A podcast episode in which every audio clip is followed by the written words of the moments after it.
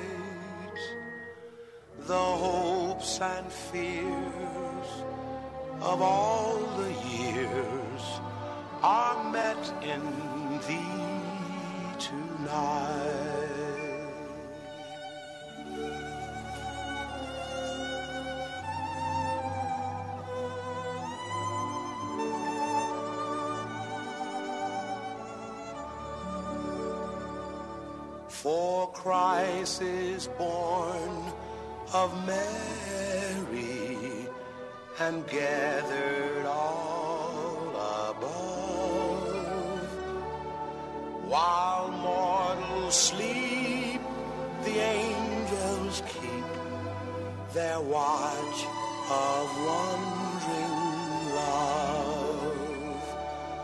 O morning stars together proclaim the holy birth and praises sing to God our King and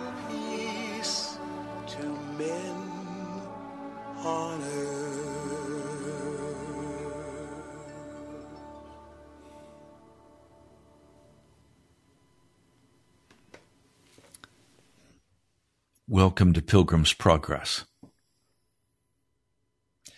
My first Christmas that I remember, I was just a little boy. It was Christmas Eve. It was bitterly cold outside Laramie, Wyoming. And my father decided that he was going to take his three boys to a, a Christmas Eve service, a candlelight service. It wasn't in our church. We were a part of a very small church. Mother was working. She was a bacteriologist. She was working at the local hospital that night. So dad bundled us up, and I walked beside my dad down the street, around the block, to this great, large church we went in and the music was so sweet. I remember as a child listening to the sound of the organ and the choir and the Christmas carols. It all seemed so wonderful to me. And then they lit the candles. Dad held one. Of course, I was not allowed, I was too little and we sang Silent Night. All the hopes and dreams were found in him that night.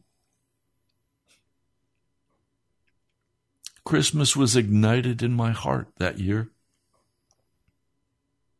And then to top it all off, the pastor stood at the end of the of the Christmas Eve service and invited all of the children who were present to come forward for a blessing. And I eagerly went forward, holding my big brother's hand. And when we got to the front, the pastor prayed a blessing over us. And then he said, And now I have a surprise for you. And he handed out boxes of candy with a little string handle on each one never forget that bitterly cold night walking home my heart aglow, even as a little boy with the music of heaven, and swinging in my hand, my gloved hand, a box of candy. We were extremely poor. There weren't any Christmas gifts that year that I can remember, but I had that little box of candy. It was so sweet, and those candies were so delicious. And through the years, Christmas has meant many different things to me. It's been a time of family, a time of sharing, a time of dreams. It's been a time of great pain. I remember as a little boy, I would, I had two drawers that were mine in the dresser a small dresser, but I had two little drawers that were mine. And I would clear everything out of one drawer to make room for all of the wonderful gifts that I was going to receive at Christmas time. I was always desperately disappointed because when the evening was over, we opened gifts on Christmas Eve. And when, when Christmas Eve was over, there were one or two gifts some handmade things, some cookies. And I looked at that little pile and I said, Is that all Christmas is? A little pile of gifts? Well, it didn't take very many years for me to begin to grow up and understand that Christmas was not about what you received, it was about what you gave. But still, there was always in my heart the excitement of the preparation, the baking of cookies and making of candies, homemade candies. There was the shopping and the saving of money. All year long, I'd save money for Christmas so I could give gifts to my family. And then Christmas Eve would be over. And Christmas Day was a, a yawn. Christmas dinner was always good. There were several highlights. We always went to a family's home for friends for Christmas, Christmas Eve, and they always had the most delicious cookies. She made a feast of Christmas cookies. I remember the one night our pastor, an elderly man, Pastor Carnes, he and his wife came to the house that night. We didn't have a Christmas tree. We didn't have Christmas gifts that year. Dad had said, I'm sorry, boys.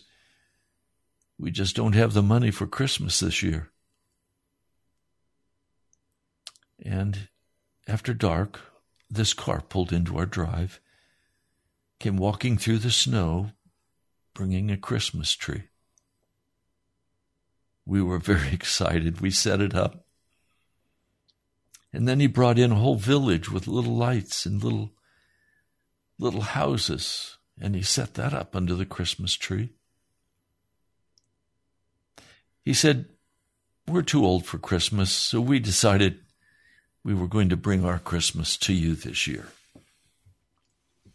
And they brought in dish after dish of the incredible aroma of, of Christmas dinner that night. And then Christmas gifts. It was a most exciting Christmas. Then, after everything was finished, Dad said, Oh, by the way, boys, I was able to get one Christmas gift for all of you. We said, Daddy, what is it? What is it? What is it? Show us. He said, You'll have to wait here. He went into his bedroom and from the depths of their closet brought out a large box. And in it was a Lionel train set. And it was one of those evenings where mom and dad let us stay up, I think, until one or two o'clock in the morning. We set the train up and, and we played with it. That was a memorable Christmas. Christmas really hooks into all of our hopes and dreams. It's very emotional. And there's a great deal of preparation that goes into it the wrapping of gifts, the, the cooking of food. And then suddenly it comes. And as quickly as it came, it's gone. And always I was left with a taste in my mouth that said, Is that all? Is that all? It awakened in my heart a great hunger for more. And it took some growing up on my part to begin to understand what that great longing in my heart was. And this year, Christmas comes for me in a very dark time of my life. And as I've walked through this, and prepared to give gifts. I give Christmas gifts to, to Muslims and to non Christians, to the poor. One gift to each family, my daughters and sons in law and grandchildren, one gift for all of them. And then all the other gifts go to the poor.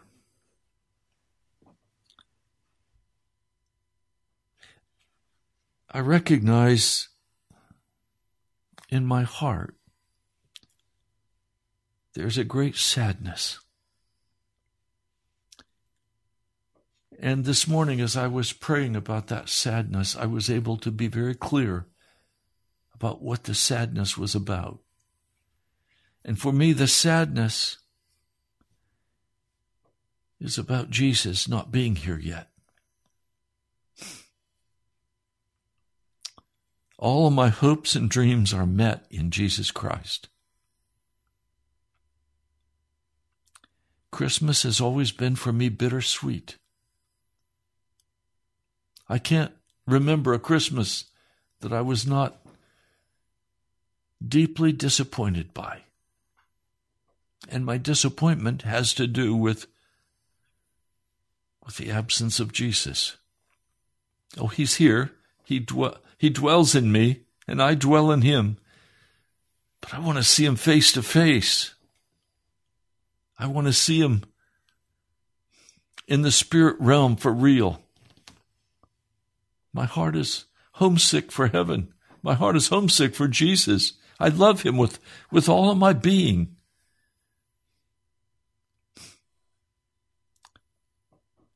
Now, I want to tell you that the Christmas story seems very magical, romantic, sentimental. But there is a very painful underbelly to the Christmas story. And you need to know about that underbelly of pain in relationships because your Christmas is going to also have that disappointment. Many are depressed by Christmas. Others seem tough and hard edge. I don't care about Christmas. I don't care. I don't need Christmas. Well, they're all just dealing with whatever way they can with the hurt of their heart. We were not meant to be separate from Jesus. We were meant to have intimate fellowship with Him. And Christmas reminds us that we don't have that intimate fellowship with Him. but it makes us eagerly look forward to his coming and to weep at the delay. But uh, I want to share with you the Christmas story, but I want to I want to focus on the parts that that say to us this is not just some romantic tale. This is a this is a gutsy rubber hits the road story.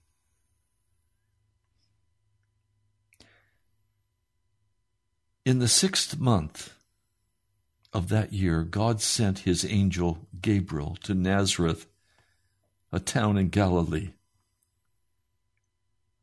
Now, Mary didn't know that he was on his way.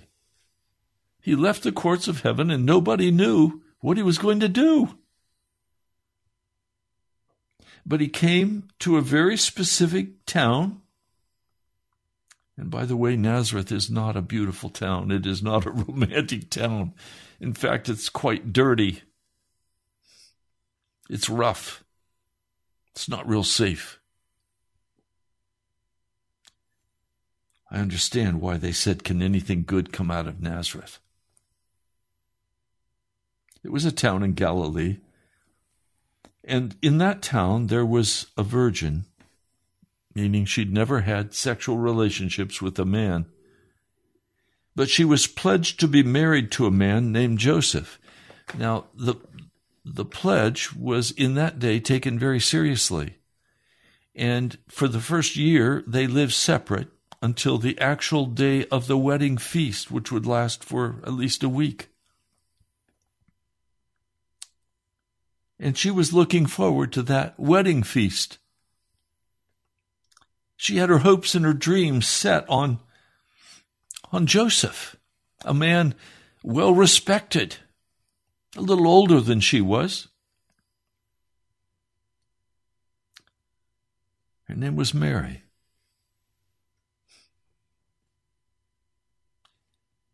The angel came to Mary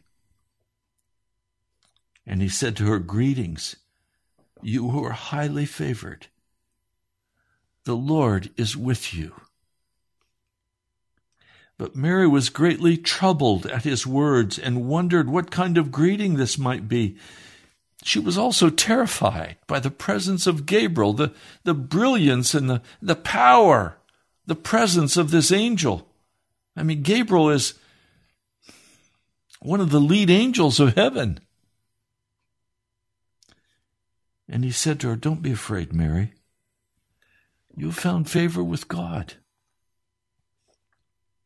And then he says, You will be with child and give birth to a son, and you're to give him the name Jesus. He will be great and will be called the Son of the Most High. The Lord God will give him the throne of his father David, and he will reign over the house of Jacob forever. His kingdom will never end. And Mary says, How's this going to be? Since I'm a virgin. And the angel answered, The Holy Spirit will come upon you, and the power of the Most High will overshadow you. So the Holy One to be born will be called Son of God. Even Elizabeth, your relative, is going to have a child in her old age, and she who was said to be barren is in her sixth month. For nothing is impossible with God. Wow. She has plans to marry Joseph. And she's real smart. She knows immediately what it means for her to be pregnant and never have known a man. God is going to come on her and impregnate her with a baby. Mixing human and divine. Now, I don't know how much she understood about all of that, But wow. I'm sure in her mind she's saying, Joseph will never understand this.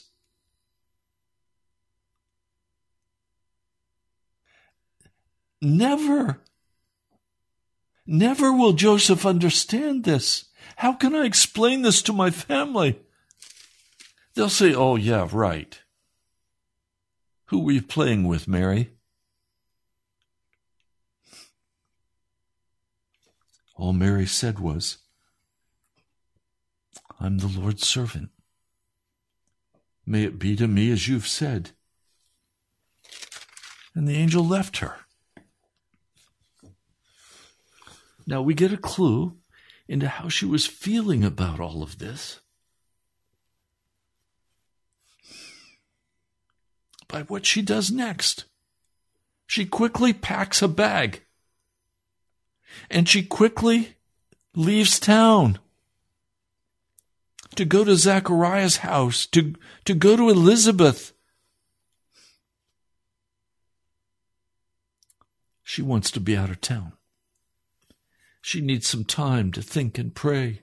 She needs to talk with Elizabeth about all of this. Her heart is terrified. I mean, can you imagine how she will explain this to Joseph? Now, I want to say something to you. I hope you can understand it, not be offended by it.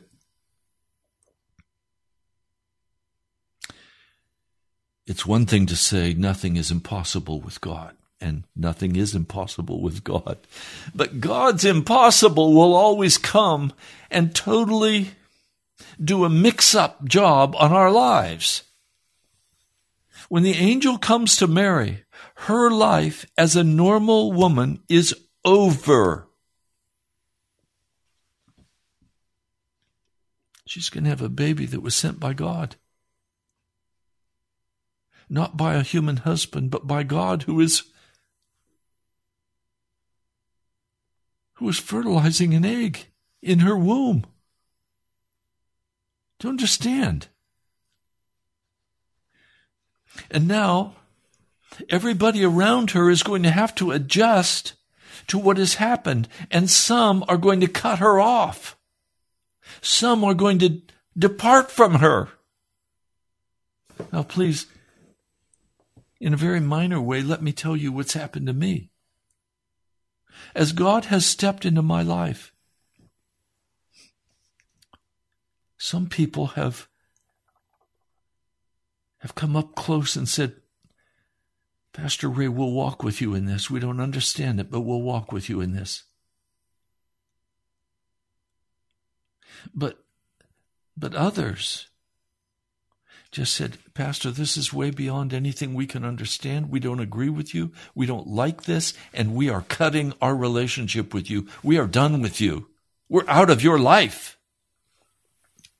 Always when God moves, some will come close, and others that you thought were the most precious friends, others that you considered family, will cut you off.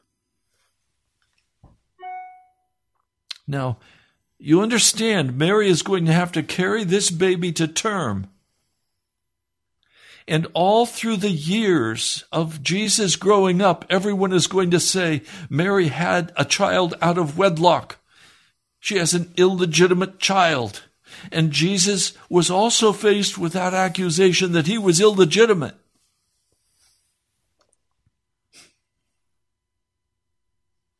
As one on our live chat just said, she wasn't vindicated for 30 years. But in the meantime, family members scorned her and scorned Jesus because they considered this an illegitimate pregnancy. Now, Elizabeth greeted her with joy. Elizabeth received her into her heart.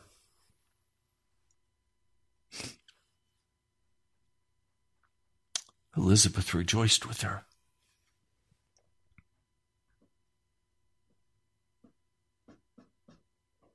Now, I want to share something else with you. Go with me over here to the book of Matthew. I, w- I want to show you something that I that I saw, and I just laughed and cried. It's found in Matthew, the first chapter. This is how, verse 18. This is how the birth of Jesus Christ came about. His mother was pledged to be married to Joseph, but before they came together, she was found to be with child through the Holy Spirit. She was found to be with child.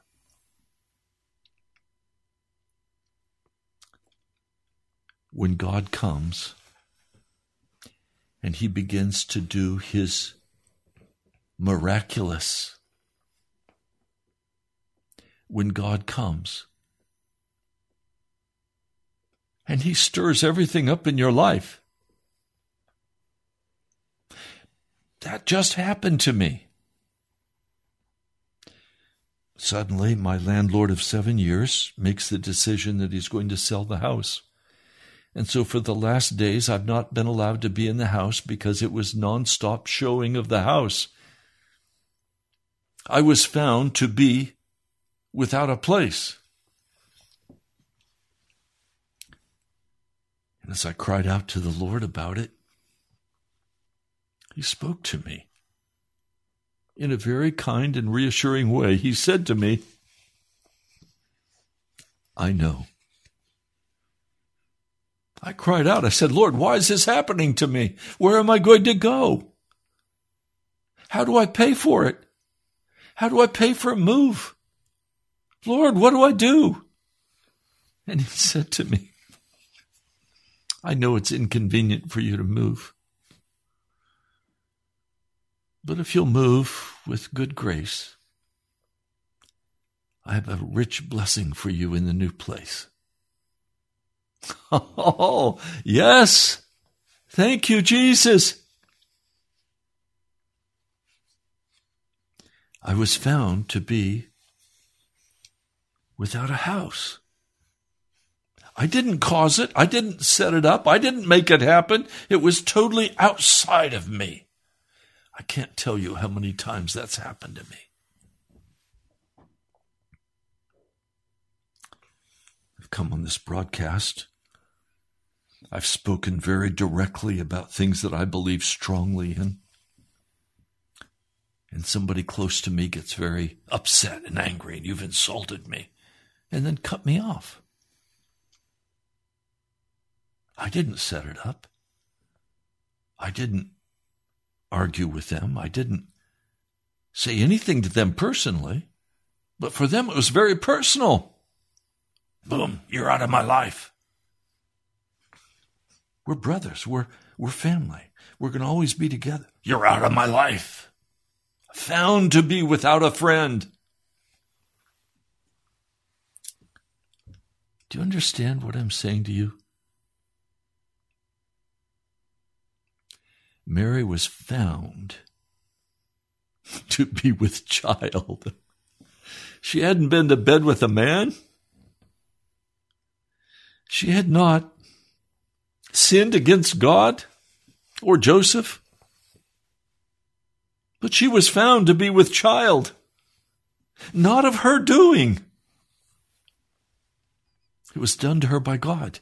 Do you understand? God will do things to you and in your family and with you that will cause you great anguish of heart and fear and trembling. And the question comes, in the midst of that anguish, will you trust Jesus and do as Mary said? Let it be unto me as you have said, Lord. Let it be unto me as you have said. And so, with this house, I said, Lord, I trust you to bring me a place to live. You know what I'll need. I trust you. Will you show me? And he did. And I have a signed lease for the new place, about five miles from where I currently live. And the Lord said, I'll meet you there. I have a special blessing for you. I rejoice. Lord, let it be unto me as you have said. So to the landlord, I said, How can I help you sell this house? So I did everything they asked me to do. I, I packed what they wanted out of the way.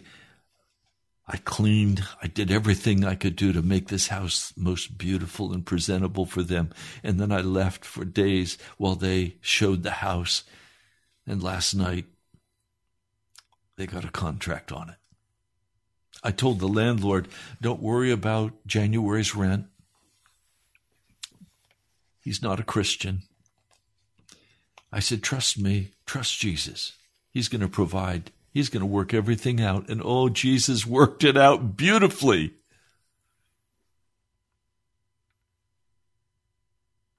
See, Jesus does not mind. The Lord does not mind. making come to pass in your life what he desires. And know that when he makes that new thing happen in your life, it's going to cause you great consternation. It's going to cause you some pain. It's going to break some relationships and you're going to lose some friends. But I've also noticed that as God steps in and does something new in somebody's life, He brings new people into their life to support them, to love them,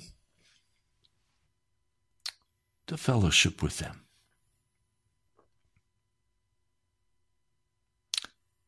You see, when when God does something new in your life and it seems like it's a tragedy, just showing you that you have God's favor. You have God's favor. And God is working out His plan in your life. So if God is telling you to move, move. If He's telling you to change jobs, change jobs. Adjust your sails quickly. Follow the lead of Jesus, no matter what it looks like. So she's found to be with child. And Joseph, her husband, is a righteous man. And he knew that she had committed adultery. That's what it was called when you were pledged to be married. If you committed sexual sin, it was the same as adultery. But he really loved her, and he had a kind heart, and he didn't want to expose her to public shame. So he made the decision, I'm sure after some very sleepless nights, that he would divorce her quietly and send her on her way. Verse 20, this is Matthew 1, verse 20. But after he had considered this, an angel of the Lord appeared to him in a dream and said, Joseph, son of David, do not be afraid. Do not be afraid to take Mary home as your wife, because what is conceived in her is from the Holy Spirit. She will give birth to a son, and you're to give him the name Jesus, which means saves, delivers to safety. He saves from sin. He will save his people from their sins. This is Messiah. Joseph, Messiah is coming, and Mary has Messiah in her womb. Unto us a child shall be born, born of a virgin. All this took place to fulfill what the Lord had said through the prophet. The virgin will be with child and will give birth to a son. And they'll call him Emmanuel. It means God with us. And Joseph woke up. It doesn't tell us what he thought, doesn't tell us what he felt. It only tells us he did what the angel of the Lord had commanded him and took Mary home as his wife. But he had no union with her until she gave birth to a son. And he gave him the name Jesus. Now, they go to Bethlehem. Bethlehem in Judea because that's where the Messiah was to be born in Bethlehem. Micah, but you, Bethlehem, in the land of Judah, are by no means least among the rulers of Judah, for out of you will come a ruler who will be the shepherd of my people Israel.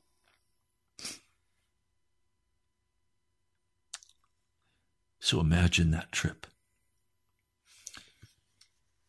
It would take probably with a donkey, with Mary riding on that donkey. It wasn't cold weather yet. It was probably sometime in September. It wasn't a December. It was probably fall. September. But it's a long trip. It's probably, it takes them at least a week to make that journey. I'm sure Mary was tired of riding on the back of that donkey, probably side saddle. And then they got to Bethlehem, and it was because of tax that they had to go. And there's no room for them in the inn. I've been to that humble little grotto, that that humble little cave where they believe Jesus was laid in the manger with the with the livestock.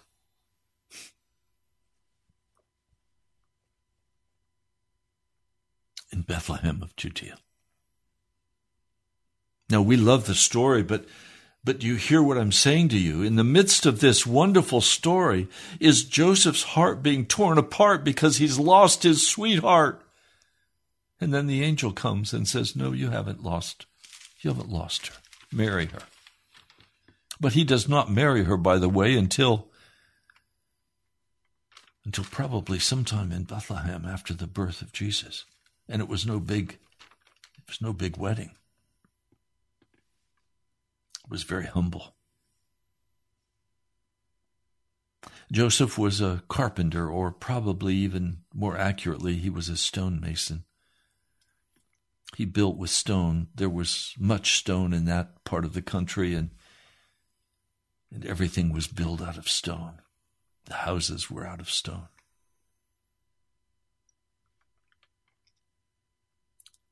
And now, as if this were not enough,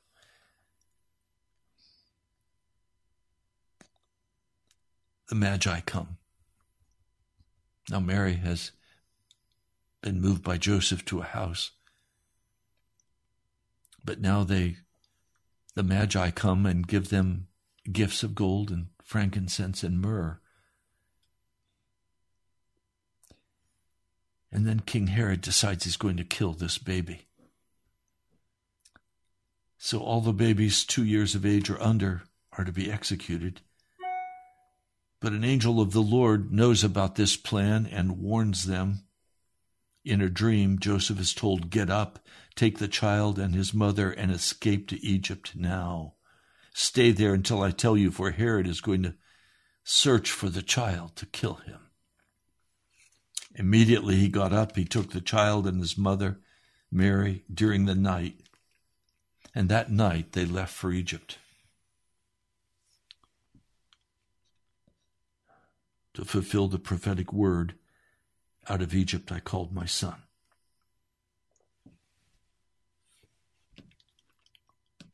The drama, the tear of their hearts as they leave Bethlehem and they leave behind the house. They can't take with them any of the furniture they've gotten. They leave everything. A few clothes, probably the, the gold, the frankincense, and the myrrh, and that finances their trip. It pays for their stay while they're in Egypt. Please, this is what God's favor looks like. It doesn't look like the Laodicea church hunkered down in comfort. It doesn't look like a normal life. If you want to be a true follower of Jesus, you're going to have to give up the notion that you're going to have a normal life. A normal American life is not the life in the Holy Spirit. Instead, you're going to be found in situations. You're going to be found in things that you didn't control and you didn't set up, but bring utter consternation and terror to your heart. How am I going to survive this? How can I walk this out?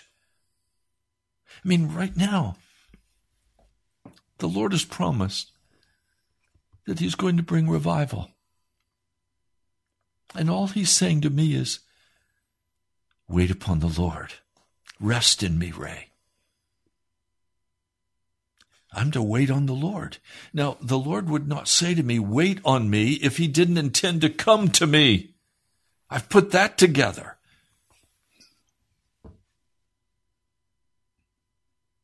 So here I am. And the Lord is carrying me. He's paying. He's covering the cost of the radio by your being moved by the Spirit to give so generously. Thank you. Thank you. The Lord is carrying me. He promised He would.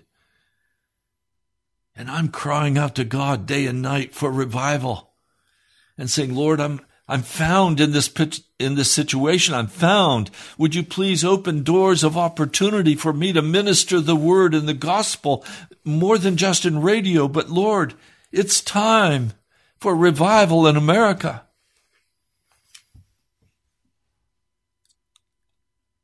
So I'm crying out to God and I'm waiting on Him.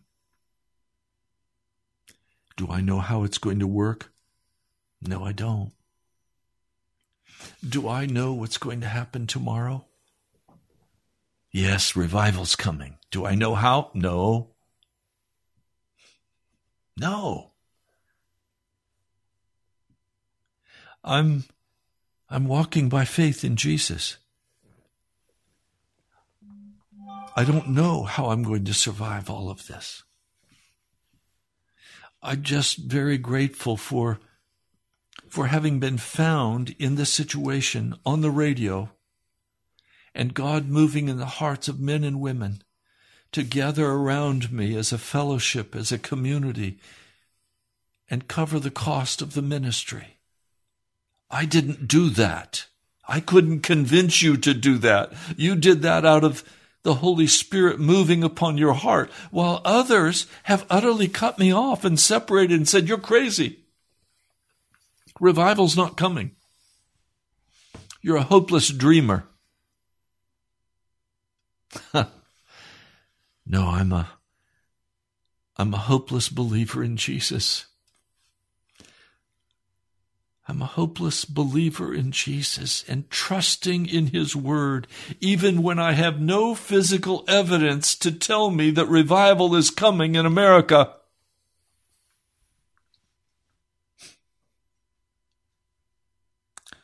I have no evidence to tell me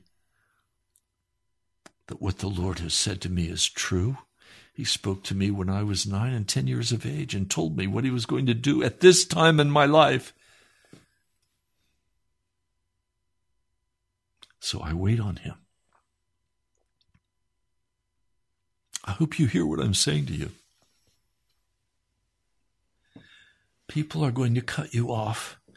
The more excited you become about Jesus, and the more you walk by faith, and the more you walk in obedience to the holy word of God, the more people will get raging angry with you and say, You're crazy. I want nothing to do with you and they'll get lost in their own journey and they'll travel away and you won't see them again. They've deserted the ship. And it's okay. I'm not angry with any of them who left. And I'm happy for all of you who have come. And my eyes are on Jesus.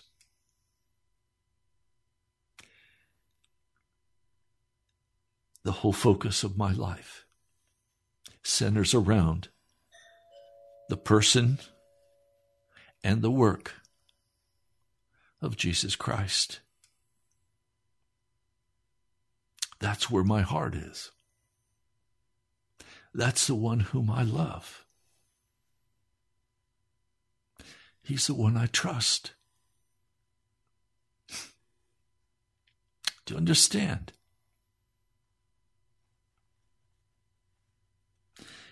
When I look at the story of Jesus and I look at Joseph, I love them both. Mary and Joseph gave their life for Jesus. They never had a normal life again. They never had a normal life again.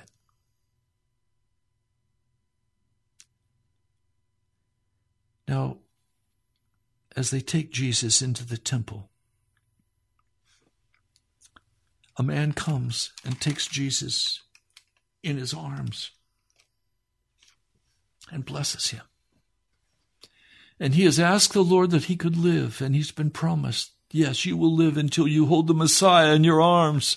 And he holds baby Jesus in his arms, and he's told, This is the Messiah. And he says to Mary, This child will be great and your heart will be pierced. Your heart will be pierced. And believe me, she stood looking up at her son, the Son of the living God, crucified on that cross.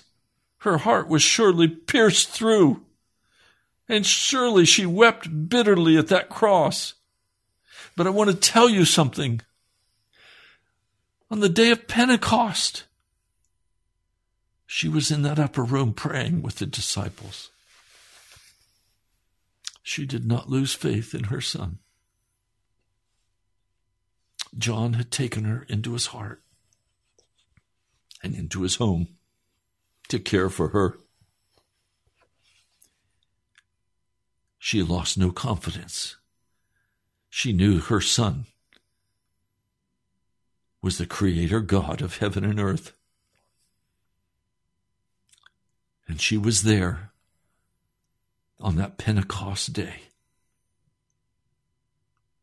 And she received the full baptism of the Holy Spirit. Along with everyone else, the tongues of fire came upon her head too.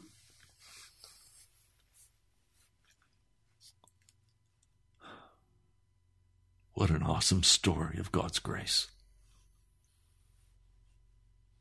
The Christmas story. The Christ story. It's not about Santa Claus. It's not about spending large amounts of money. It's not about the world and the flesh and the devil. It's not about the sentimentality. It's all about Jesus. It's all about Jesus. Now we have just a few minutes left. I want to read something for you. Colossians, the first chapter. I'll begin in 13. For he has rescued us from the dominion of darkness and brought us into the kingdom of the Son he loves, in whom we have redemption, the forgiveness of sins he is the image of the invisible God, the firstborn over all creation. For by him all things were created, things in heaven and on earth, visible and invisible, whether thrones or powers or rulers or authorities. All things were created by him and for him. He is before all things, and in him all things hold together, and he is the head of the body, the church. He is the beginning and the firstborn from among the dead, so that in everything he might have the supremacy. For God was pleased to have all of his fullness dwell in him, and through him to reconcile to himself all things, whether things on earth or things in heaven, by making peace through his blood shed on the cross. Once you were alienated from God and were enemies in your minds because of your evil behavior, but now he has reconciled you by Christ's physical body through death to present you holy in his sight without blemish, free from accusation. If you continue in your faith established and firm, not moved from the hope held out in the gospel. This is the gospel that you heard and that has been proclaimed to every creature under heaven, and of which I, Paul, have become a servant. That's who Jesus is.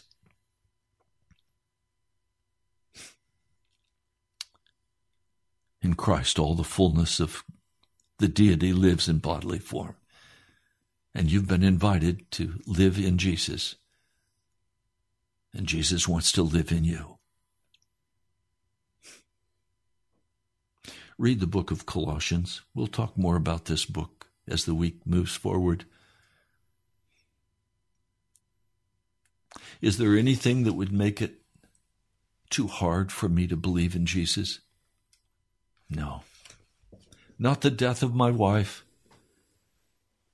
not any sickness, not any financial breaking, not any poverty.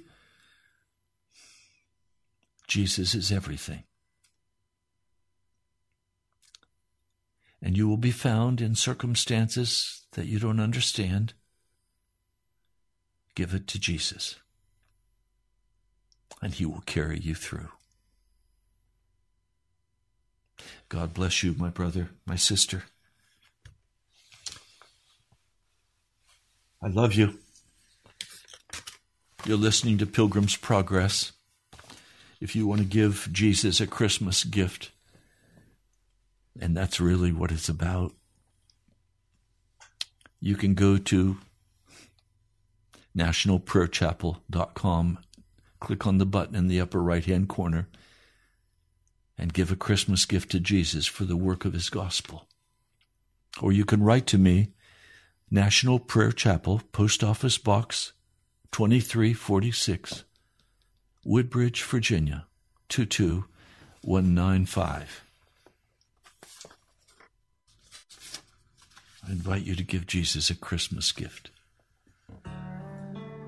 I bless you today in the name of Jesus with his peace and his joy, his healing binding every power of darkness in the name of Jesus that comes against you. Thank you for listening today. Pass it on to a friend, post it on your social media networks. God bless you. I'll talk to you soon.